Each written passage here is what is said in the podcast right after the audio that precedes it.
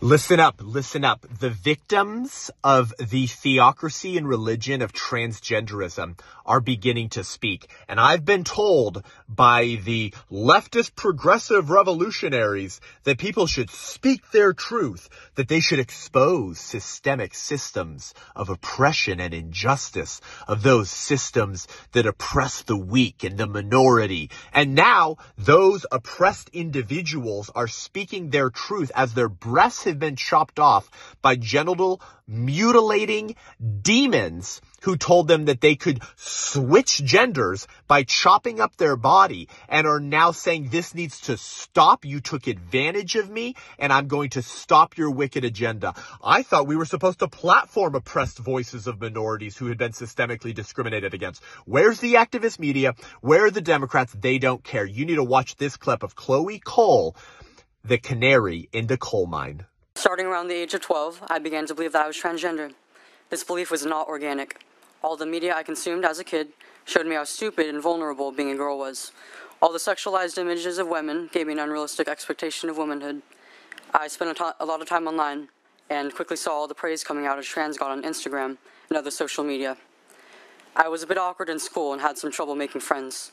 Like many dysphoric children, I also suffer from a variety of mental health conditions, so I easily fell prey to the narrative that if I felt different and did not want to be a highly sexualized girl, I must be a boy. I obsessed over becoming a boy. I believed that all my insecurities and anxiety would magically disappear once I transitioned. The mental health professionals did not try to dissuade me of this delusional belief. I was fast tracked into medical transition after I was diagnosed with dysphoria. In California, a child can pick their gender identity and a care provider questioning that would be considered conversion therapy. This wasn't a, diagnose, a misdiagnosis, it was mistreatment. My parents were told that the options were transition or suicide. They complied because they were not offered any other treatment solution for my distress. My distraught parents wanted me alive, so they listened to my doctors. I was placed on puberty blockers and testosterone after expressing my gender dysphoria to my therapist, and I was approved for a double mastectomy all by the age of 15. No one explored why I did not want to be a girl. More and more kids are falling for the false promise of happiness if they transition. Gender clinics in the US are turning a blind eye to European countries or pumping the brakes on this experiment on youth. Who here really believes that, as a 15 year old, I should have had my, my healthy breast removed, or that it should have been an option? When the CDPH got less than 300 reports of people getting hospitalized as a result of vaping. San Francisco banned vape products that same year. So I know that you care about the health of children, yet you are allowing doctors all over the state to remove the healthy breasts of children. How many more children's bodies will be destroyed before you actually listen? What is the sweet spot? 100? 200? 1,000? SB 107 will open the floodgates for confused children like me to get the gender interventions that many so regret. I am the canary in the coal mine. Okay, okay. Thank you, Chloe Cole, for your brave voice in exposing the predatory and demonic nature of the secular progressive movement's new sacrament. And that sacrament would be genital, genital mutilations. Uh, they call them gender reassignment surgeries, which is a, is a euphemism if I ever heard one. What if I told you that political correctness corrupts one's ability to think clearly about reality. What if political correctness is just communist propaganda writ small?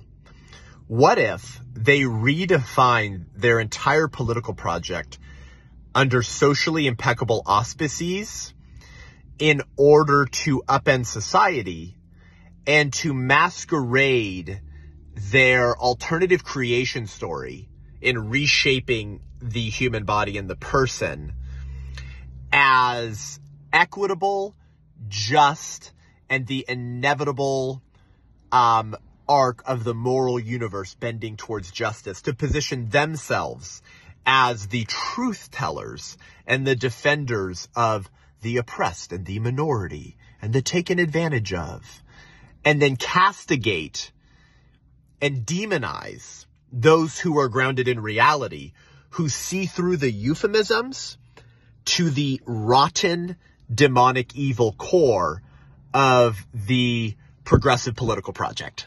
what if I told you that?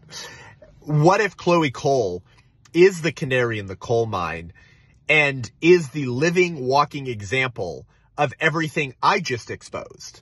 And these are the people who say, speak your truth, girl, slay queen. You know, speak truth to power, expose systemic systems of oppression and injustice, which is literally what Chloe Cole is doing. Exposing systemic systems of oppression and injustice, which prey on children and pretend to position themselves as the loving friend of the oppressed. Like Jesus, right? And yet she's saying, no, you victimized me. You dehumanized me. You preyed on me to make money. And then you mutilated my body and told me lies. And of course, Chloe says, you know, in California, you know, it, you can be a minor and you could begin the process of, of gender reassignment without parental consent. In fact, your parents could be targeted, right? And Newsom signed legislation re- uh, recently preventing parental consent. Um, for, for minors who want to transition, right, to remake their body. This is sick demonic stuff.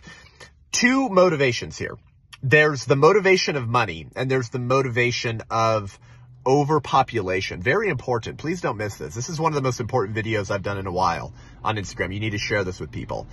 There are the, those who the communists called useful idiots who may not function at the philosophical playing field that George Soros and Bill Gates and the other billionaire and millionaire secular moral revolutionary disciples function at, but they're useful idiots and they're happy to make a pretty penny by mutilating children. So you need to follow how this movement and its pontiffs of progressivism are operating together in the same lane right now. Matt Walsh and others like um, Landon and, and Robbie Starbuck and others are exposing um, Vanderbilt University, which thankfully due to good people speaking truth has caused Vanderbilt to pause their genital mutilation surgeries. But there is a viral clip going around right now from a Vanderbilt University Medical Center training from a few years ago where the woman speaking says these top and bottom surgeries are big, big paydays. And she admits, you need to go find it. Maybe we'll, we'll put the link to it here. It says, uh, yeah, you get make 40,000 on this, on the top surgery. The bottom surgery can be 20 grand just for the doctor, but that's only 10% of the total cost from, uh, she says, for post-op visits, anesthesia, and all the different hospital visits, right? Um, she says, these are big paydays. These are big money makers, she says coming from a woman at the highest echelons of Vanderbilt University and their genital mutilation arm, which mutilates the bodies of minors sometimes actually minors sometimes or or young adults by telling them that the body means nothing because it's just a shell for the real person and the real person is who you think you are and you view yourself to be. So we'll make the outside feel more like the inside by chopping you up. So your physical shell feels more like your self identity inside right and th- th- this is one of the pre- premier university medical centers doing this. It's paused for the time being, as long as the good people continue cont- contend for this. So there's a money making aspect here, right? And then you get them on meds, which are recurring costs for decades and you have permanently sterilized that person. So there are useful idiots who make a lot of money on these, on these surgeries. Um, and follow the money, right? That's, I mean, we shouldn't forget the simplicity and true nature of that, of that phrase. Money is a big, big motivator, perhaps one of the bigger incentives in sort of the political and cultural wars. Okay. So, so there's that part. Same thing with abortion, right? Have you noticed, by the way, that both transgenderism and abortion entail the mutilation of children, right? You should ask yourself the question, what is it about secular progressivism that makes you want to chop up kids? So some of those people may not be functioning off of this obsession with overpopulation, but they're useful idiots and they're cunning and they're happy to make millions or billions off of the mutilation of children and peddling the false lies of the religion of Gnostic dualism and transgenderism. But then you do have who I call the pontiffs of progressivism, right? And, and, these are kind of the Bernie Sanders. These are the Jeff Bezoses. These are the George Soroses. These are the um, David and Lucille Packard Foundation and various other billionaires that fund the eugenics project in America today. And they've always been obsessed with this idea that we have too many people. There's just too many people on the earth and we're using up all the resources. Remember Paul Ehrlich, who was a board member of Planned Parenthood, wrote his 1964 book, The Population Bomb. And he claimed that if we don't significantly curb overpopulation in the next decade, with, uh, within 20 or 30 years, we're going to have worldwide starvation around the world. Well, that was written in 1964. By the 1990s, the world population had doubled and we were the fattest generation in history in America. So these, these utopian kooky pipe dream theories have never proved true, but they allow the left to accrue massive amounts of political power by peddling lies about an impending doom about to hit humanity. So just give us a bunch of power in the meantime and we'll make sure that that impending doom doesn't happen. Of course, they always knew it wasn't going to happen, but they had to peddle those lies. So make no mistake, there is a demonic overpopulation obsession amongst the higher echelon high priests of progressivism that animate the genital mutilation of the religion of transgenderism, right? Because they know that they have permanently sterilized these young people to never have children again, which was always part of the goal of the modern eugenics movement and the entire secular moral revolution, including Margaret Sanger, the founder of Planned Parenthood, and all of her pals as well. Very important. Here's one example, and then we'll wrap up this video. Please send this to your friends. Dr. Frederick Robbins go look him up, was a noted figure in the overpopulation movement, right? The, the population theorist, right? Okay. And was an ally of Planned Parenthood. Now you have to remember, Planned Parenthood early on was not pushing abortions. They were pushing birth control and to propagandize birth control to black people, minority populations, and others that they deemed unfit to live. They called them human weeds and defective stocks to, to prevent them from reproducing. And so some of this had to do with scientific racism, that there are some genes that are good and some that are bad, so we need less of the bad and more of the good. But then there was also this aspect of overpopulation that said we need to we need to significantly curb the world population. And so Planned Parenthood and some of their allies knew early on that much of the birth control they were pushing was actually very unsafe. Um, but it was the price that had to be paid to curb overpopulation. Similarly, they know today that the genital mutilation and false lives of transgenderism that they're pushing onto young people are incredibly damaging and harmful. And some of these high priests of humanism don't believe the lies they're spreading, but that allows them to achieve some of their political and cultural goals of significantly curbing overpopulation by, by this transgender craze to get sterilized through genital mutilation and cross-sex hormones and puberty blockers.